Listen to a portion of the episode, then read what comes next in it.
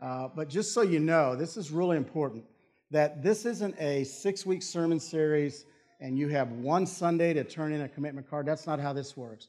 This is just to get started. Just this is saying, as God is moving through your hearts, this is a starting point. Uh, but this is who we are. This is the DNA of who we are, is how can we truly make an impact in our community and to our neighbors. So with that in mind, let's, uh, let's pray and then get started this morning. Heavenly Father, we're here this morning Uh, because we've surrendered to you. And we know that you're calling to all of us. The Great Commission is all about our willingness to take risk and our willingness to get out of our comfort zone and our willingness to truly love our neighbors. And Lord, sometimes that is the kid right across the street, and sometimes it's the kid halfway around the world. So thank you for loving us so much that you died for us and you gave us the perfect example of unconditional love. And it's in Jesus' name that I pray. Amen. I'd like you to go ahead and take your scriptures and uh, turn over to Acts chapter 2. So, you know, you've got the Gospels, and then right after that is the book of Acts. And uh, we're going to get to Acts chapter 2 in just a moment. In Matthew 22, it's interesting. We're going to go all the way back. Uh, a very cold, snowy Sunday in January, six weeks ago, when we began this sermon series. Uh, this was a, an important verse. So I would like all of us to read it together. This is Matthew 22, verses 37 through 39. So it's going to come up here and let's read it together. Jesus replied, Love the Lord your God with all your heart and with all your soul and with all your mind. This is the first and greatest commandment. And the second is like it love your neighbor as yourself. Love your neighbor as yourself. A few years ago, Brad Pontius was teaching a class, and the book was called God Space by Doug Pollock. It's a little book, so it's a great book for men. You can read it real quick. But in that book, it is powerful because it teaches us how to have spiritual conversations. Conversations that are not over the top, uh, memorized sales pitch conversations. Have you ever watched a Christian aggressively talk to someone and use almost a sales pitch of approach? Anybody ever seen that? It's almost painful. Uh, I was actually taught those approaches when I was in Bible college. So you'd approach, say, a stranger sitting on the bus, and you'd ask him something like, How's the weather? And then you would follow up with, If you died tonight, if you died tonight, why should God allow you into heaven? And really, he's just at the weather stage. You know what I'm saying? Really uncomfortable. And 99.9% of your conversations are not that set up. Now, there may be a time when honestly you're with someone and it gets to a point where that might be the question you ask. Say, seriously, if you died tonight, do you know where you're going to go? That's a legitimate question. I don't think it's a good crowd breaker. I don't think it's a thing you start with. And so, what this book does is it teaches us spiritual conversations with those that we're around all the time, which are honestly our neighbors.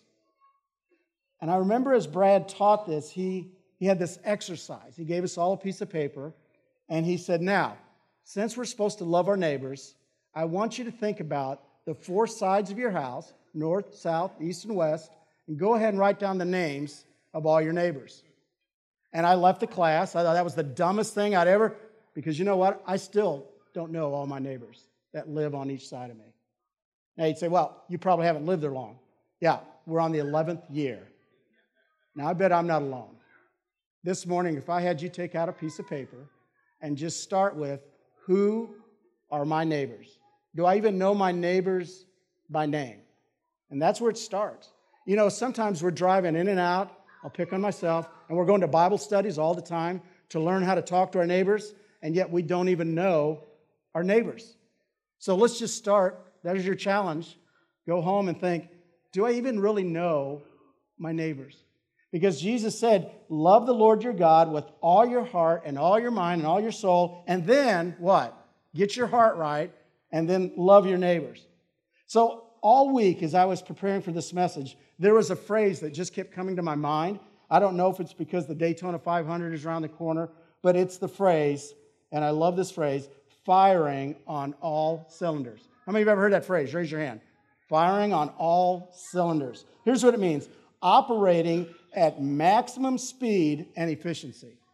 Operating at maximum speed and efficiency firing on all cylinders. Now, how does that apply to all of you in this room? How does that apply to me? Well, let's say you're a student. It's when you have crammed for a test.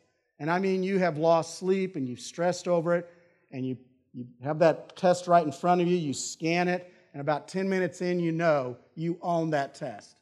You are firing on all cylinders. It's when you walk in for a job interview, and about 20 minutes in, you're like, this is my job.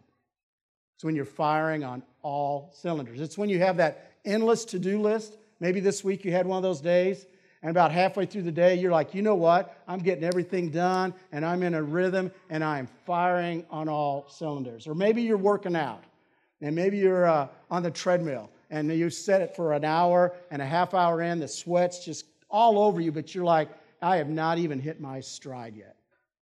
You're firing on all cylinders. You never forget those days when you're firing on all cylinders. You know why? Because they don't come along often. Isn't that true? Because just about the time you're firing on all cylinders, you get a flat tire. Something in life just undercuts you. So here's my question this morning about being fully alive. And the question is simply this How do we know when a church is firing on all cylinders? What does a church look like when it's firing on all cylinders? Well, really, it looks like what Jesus just described here. It's you're loving Him with all your heart and you're actually loving your neighbor. And there's a great example of a church that began firing on all cylinders, and it's found in Acts chapter 2, verses 37 through 47. So let's start with verse 37. It says, When the people heard this, they were cut to the heart and they said to Peter and the other disciples, Brothers, what shall we do? Some of your translations, it actually says, What shall we do to what? Be saved. Now, let's back up because in the Christian church, I've grown up my whole life in the Christian church, we're really good at verse 38 repent and be baptized. If you've grown up in a Christian church, you've probably heard about a thousand sermons on verse 38. The problem is we skip over 37. You notice what happened? Their hearts were cut. Peter preached this amazing message. And he's saying, listen, here's what you've done to Jesus Christ. And finally, he gets to the point of saying, you desperately need Jesus Christ. You may have killed Jesus Christ, but you desperately need Jesus Christ. And you know what happened? Their hearts were cut. Now, here's what that word means the original Greek it means to pierce, to sting, to stun, to smite. It's the idea of sudden and acute grief. Now, that's pretty intense, but that's exactly where repentance starts. It's when you allow God to truly shape your heart. I love this quote by Charles Colson Repentance is a change of heart and a change of action, but it is not a change of address. Think of the times in your life that you're not right with God and you just think to yourself, I know I've got this grievance with a friend. I know I need to seek forgiveness, or I, I know I need to get this relationship straight. But instead of getting the relationship right, you know what we do? We just get another friend. Or we think, I hate what I'm working. I hate what I'm doing. I don't like the people. So, you know what? The answer is, I'll just get another job. Or I don't like this town. I'll just move as if when we move, we take all the problems and we eliminate all the problems, and we all know it doesn't work that way. Repentance is simply saying, God, I surrender everything to you. I don't look around at what everybody else's problem is. I'm face to face, God, this is my problem. All right, there's a, a remarkable text in Luke 13, and people are questioning Jesus, and they're questioning Jesus about the Galileans, and they say, you know, Jesus, the Galileans and Pilate, uh, they are abusing sacrifice, they're abusing the offerings, and we just think they are just the most outrageous sinners. And I love what Jesus says basically is this Are they really worse than you? I think if Jesus were here today, I think he'd do the same thing with us. When we start whining about everybody else's problems, and we don't use the word sin other than church, but if we, we're honest, other people's sins, isn't it a lot easier? Like, do you ever get upset with your kids I mean, really upset with your kids, and then you realize they're acting just like you. Is that ever, am I the only one? Like they'll say something and they'll roll their eye, they'll do something like, Where did you get that? Oh, yeah, you got that from Marie. You know, I, I see that in my kids. I guarantee you see it in your kids. And you know what? Jesus saw the same thing. He's like, You know what? Here's the problem. It's a lot easier to look at everybody else. Repentance is saying, God, clean my heart out. Personally, clean my heart out. It's total surrender. I challenge you this week, once you get to know your neighbor's name, here's another challenge. I was listening to a, a commencement speech by Denzel Washington at Dillard University last year. Go on YouTube and check it out. It's about 15 minutes, and it is really inspirational. But Denzel Washington, here's how he left the graduates. Now, if you've ever been to these commencements, all speakers basically say the same thing. You know, dream big, live big, you know, yada, you know. And uh, if you're like me, I'm going through the names, like, how long is it going to get through the, you know. And here's what he challenged him, and here's how he concluded his commencement speech. He says, Whatever you do in the morning, whatever your morning ritual is, Denzel Washington said this. Maybe you put on a pair of socks, maybe it's a pair of slippers, but intentionally, I want you to put those under your bed. So that every morning when you get up, you start out on your knees. And when you're on your knees, you thank God you've got another day. Every day, you thank God He just gave you another day. Now, what if you added to that, God, I want to start today with my heart right with you? Every day, ask, Am I right with God? Is my heart right with God? Now, here's what's unbelievable. Once their hearts were cut, and once they began to get right with God, God gave them an amazing gift. What did He give them? They surrendered to God and they were baptized, and then God gives them the gift of the Holy Spirit. Now, you ever thought about what the position and the power of the Holy Spirit is in everybody's life here today that is surrendered to Jesus Christ? That Holy Spirit, fueled by God's word and prayer, will lead you beyond yourself.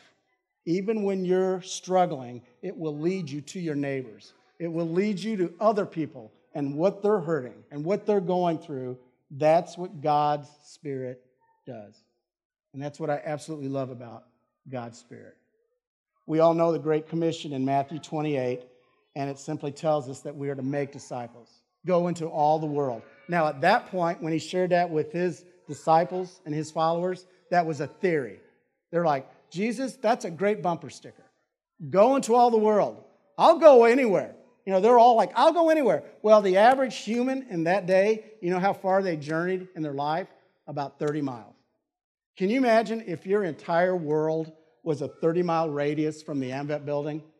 If going to Bedford was a big deal? I mean, seriously, can you imagine if your whole life was a 30 mile radius? So when Jesus said, Go into all the world, they're like, Okay, they didn't realize that when you get to Acts 1 8, and Jesus now is with his followers, and you listen to the power of these words, you will receive the power of the Holy Spirit. They don't even know what that is yet. And when it comes on you, and you will be my witnesses in Jerusalem and all Judea and Samaria and to the ends of the earth. And now they're beginning to get it. This isn't a theory anymore. He actually wants us to go to our neighbors and to the next town and to the next country. And everybody needs to know about the love of Jesus Christ. And that's what God's Spirit does. And what's amazing when you get down to verses 40 and 41, did you see what happened? Those who accepted this message, they were baptized, and 3,000 were added to the number. 3,000 people on that day said, I'm all in. I will give my heart. I am willing to die for this. And then you know what the Spirit did? And I love this. Immediately, the Spirit started to move them into communities. Because living out your faith is never meant to be done alone. I guarantee some of you, that's what your struggle's been. When you think about church, it's hard. Because sometimes we think, I would rather live out my faith by myself. I've heard people, especially men, they'll say this I don't need the church. I sense God out in the middle of the lake that's when I really feel God. That's great for you, but maybe God has something more for you to do than just sit in the middle of a lake. Maybe He actually wants you to help somebody else. That's what the church is all about. And God calls us out from the very beginning to build community. And it's an amazing place. When the church is firing on all cylinders, it's about that community. Now, I don't know about you, but one of the things that I know happens in our lives is we go through fads and trends. And sometimes people think the church is a trend or fad, and it's not. Let me give you an example of what I mean by fads. I was thinking about hair. I don't know why. The other day I was thinking about hair. And the things that I've witnessed are pretty scary in my lifetime. I grew up, I was born in 1960, so I remember, especially with my sister in laws, do you remember the 60s with the men started? Remember the hair in the 60s for guys? It went really from crew cut to, I'm not even sure what it was. It was just wild and crazy. And I just remembered I wanted more anything else to have really long flowing hair. And my brother was a barber, and it never happened. You know, it'd get about above my, and I remember the victory when I finally got it over my ears and I got it down. And I remember just that where I could look like, uh, any guys remember that? And you just flip it back, you know. And I remember a neighbor one time I was in the, I was in the yard and the neighbor yelled out instead of John, Hey, Joni, good catch. I don't care. You know, that was the 60s. And then came the 70s. Guys, remember that? You'd part your hair down the middle, and guys would actually feather their hair. You remember that? And then came the birth of the hair dryer. You Remember that? Oh, that was scary. And then came the 80s. Oh, and I'll be the first one to admit I had a perm in the 80s. Okay, don't look down on me, okay? Um, you know, business in the front, potty in the back. You know, it was a great, it was a great look. Then the 90s, it was all about product. Mousse, gel, grease, oil. You didn't care. You just threw it on your hair. Even do you remember that little phase where guys were getting like the blonde little tips on their hair? Do you remember that? What was that all about? You know, we know what fads are. And now, from 2000 on, it's anything goes. There, there is no like, oh, there's a fad. The fad is weird. It's just like, it's just the way it is. Now, women, honestly, uh, you're worse. Okay, so you remember, do you remember the 60s? Do you remember the beehive? I mean, like Marge Simpson. I mean, it was that big thing on their hair. And then, same thing I remember in the 70s and the Farrah Fawcett. Do you remember that look? Wow. And then the 80s, just one word, big. I mean, big bangs, big. And you go back and look at your 80s pictures, uh, the church directory pictures, those are scary. Okay, if you go back, and then the 90s, remember the Rachel look. And then now, it's again, it's anything goes. Hair changes. There's so many fads that change. But here's one thing that never changes what the church is all about. And when the church is hitting on all cylinders, starting in verse 20, 42, here's what the church looks like. They're absolutely committed to what? The apostles' teaching. What does that mean? It means they're committed to talking about Jesus Christ. They were with Jesus. And that's what we do every Sunday. At the end of the day, every church, if you go to a church consistently over a period of time and you don't hear about Jesus, you're at the wrong church. Because it's all about Jesus. It's following in the footsteps of Jesus. And why did they lift up the apostles' teaching anyway? Why? They had been with Jesus. They could actually say, What was it like to be with Jesus, to walk like Jesus? Fellowship. Every time they got together, that word koinos in Greek means partnership. They shared life. That's why I actually love the term life groups. It's not about just coming together for a Bible study, it's actually sharing your life and then breaking of bread. Now, it's interesting, that's twofold. When they broke bread, they actually ate together. And that's a big deal. You know that a real true friendship, eventually, how it gets deeper is you have meals together. Isn't that true? You break bread together. And it's a big deal. But they then broke bread in honor of what Christ had done. And that's why we break bread. And they prayed. It was the ignition switch for the Holy Spirit. And then, because of all of those non negotiables, there was unity. Together, everything in common. They had a new name. Now they were disciples. They were Christians. They were followers of Jesus Christ. That's what they had in common. And you know what happened? Look at verse 43. Everyone was filled with what? Awe. Why? Because everyone started watching these communities and they said, That is the strangest community of people I've ever seen. You know why? It's all about giving and it's not about taking. It's not about regulations, it's about how they can serve one another. And they actually share their possessions, they share everything. Why would they do that? And then they began to see the Christians in the early church sharing with people who were not Christians. And they, they couldn't believe how can you possibly share and help somebody who doesn't even believe what you believe? How can you be motivated by love and not motivated by revenge? And it changed the world. And you know what? It still changes the world. When the church is sitting on all cylinders, I truly believe, I agree with Bill Hybels wholeheartedly, the local church is the hope of the world. I believe that with all my heart. When the church is hitting on all cylinders and firing up, a community will be changed. Andy Stanley, a while ago, uh, preached a sermon, and somebody sent me some of the notes. I just want to read just a little bit because it, it inspired me, and I hope it touches your heart. He said this What breaks your heart? When you look around your neighborhood, your city, your community, your country, families, children, do you ask, why doesn't someone do something about it? What can I do? There's a Latin saying, What man is a man who does not make the world a better place? And the people you admire most are those who've made a difference with their lives. Everyone has the potential to change somebody's world. And some of you have the potential to change a slice of the world. Find others who share your heart. Join with them in this grand adventure to change the world. We're on this amazing adventure. But as a church, we always have to be thinking about what does God want us to do?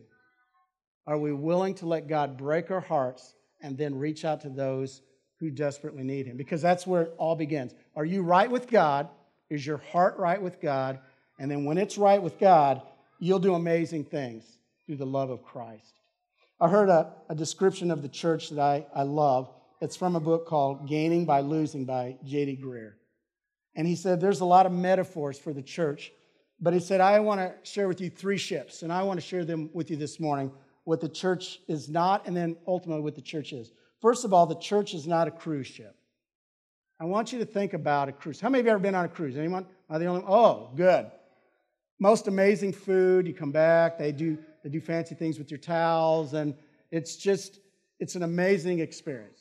I mean, I'd be the first one to say I I loved it. We went with our kids, and what a neat experience.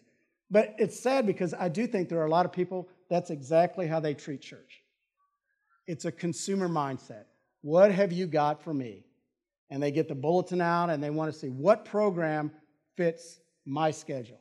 What is the church going to do for me? What a sad place to start. It isn't about what the church can do for you. It's seriously, what are you going to do to help your neighbor? And you know how dangerous it is when you get really, really comfortable in a church? That's not where God wants us to be. Now, I'm going to pick on some of you because I'm the same way. This is one way you know you get comfortable and that we don't like change. How many of you right now are sitting where you normally sit every week? Anyone? Yeah, we're wired that way, aren't we? Uh, the church in Illinois I was at years ago, uh, our first service, we made everybody literally move a minimum of three pews. It was my last Sunday of there, but it was a great Sunday.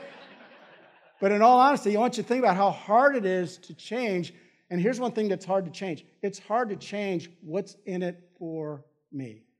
It's not about what's in it for you, it's about what you can do for others. And sometimes the church, it feels like a battleship. You know, it's a battleship when all the church does is focus on everything that's wrong and all the other churches that are wrong. I got to be honest, over the years, some of the hardest meetings I've ever had are with people who've had terrible experiences with churches. And part of the, the story usually goes the church I used to go to when I was a kid, all they talked about is why everybody else was wrong. And I couldn't wait to get out of there. And as soon as I could check out, I checked out. And the church feels like a battleship. Every Sunday is about, look who's wrong. Look how bad you are. Now, go love Jesus, okay? God never intended us for to be a battleship. But here's what I love is I believe God intended for us to be an aircraft carrier. Equip planes to carry battle elsewhere. Don't you love that picture? That we equip one another. And we equip each other and encourage one another until finally somebody says, Man, I'm going to step out on a limb here. I'm going to take a risk like I've never taken a risk before. I'm going to adopt children from another nation. I'm going to take in foster kids. I'm going to step out of my comfort zone. I'm going to do something I've never done before. And the church does everything in its power to join together and say, How can we help you make that happen? Because God is sending you out. And let me tell you, that's hard. I can tell you, being a part of Sherwood Oaks from, for 20 years, one of the hardest things is we have so many people that move in and out of Bloomington. And I can tell you, Marina, we've had some incredible friends, and we've invested in them. And doggone it, if they don't fall in love with Jesus and they're like, we just feel God moving us in another direction, another town, or even sometimes another country. And it just breaks your heart because you don't want to see them leave, but you know they're being sent out.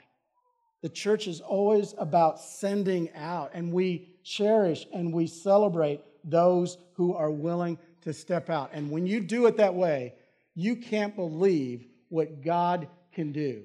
You can't believe what God can piece together in ways that we can't even imagine. I wanted to close with um, an amazing thing that, that uh, my daughter Rachel uh, shared with me this week. And uh, it, it, involves actually a really neat couple that was a part of Sherwood Oaks about five years ago. Maybe some of you remember uh, Tessa and Corey Ashton. Maybe some of you remember them. Okay? Uh, Corey worked in our media department. Uh, Tessa had this remarkable voice and was on the worship team and was an education major here at IU, and they went out to California and uh, uh, started working. Uh, uh, Corey was working at this large church, Christian church out in California. Tessa's a teacher in a kindergarten uh, for uh, really underprivileged kids out there. Okay? So this happened in December. So the minister's preaching a couple weeks before Christmas on sacrifice. And there was a guy named Marty Burbank, and he was daydreaming. He was very honest. He says, I was daydreaming because we had started saving money and we were getting ready to, to go buy our dream boat. And honestly, I wasn't listening to the sermon because all I could visualize was this dream boat. And then that stinking minister talked about sacrifice.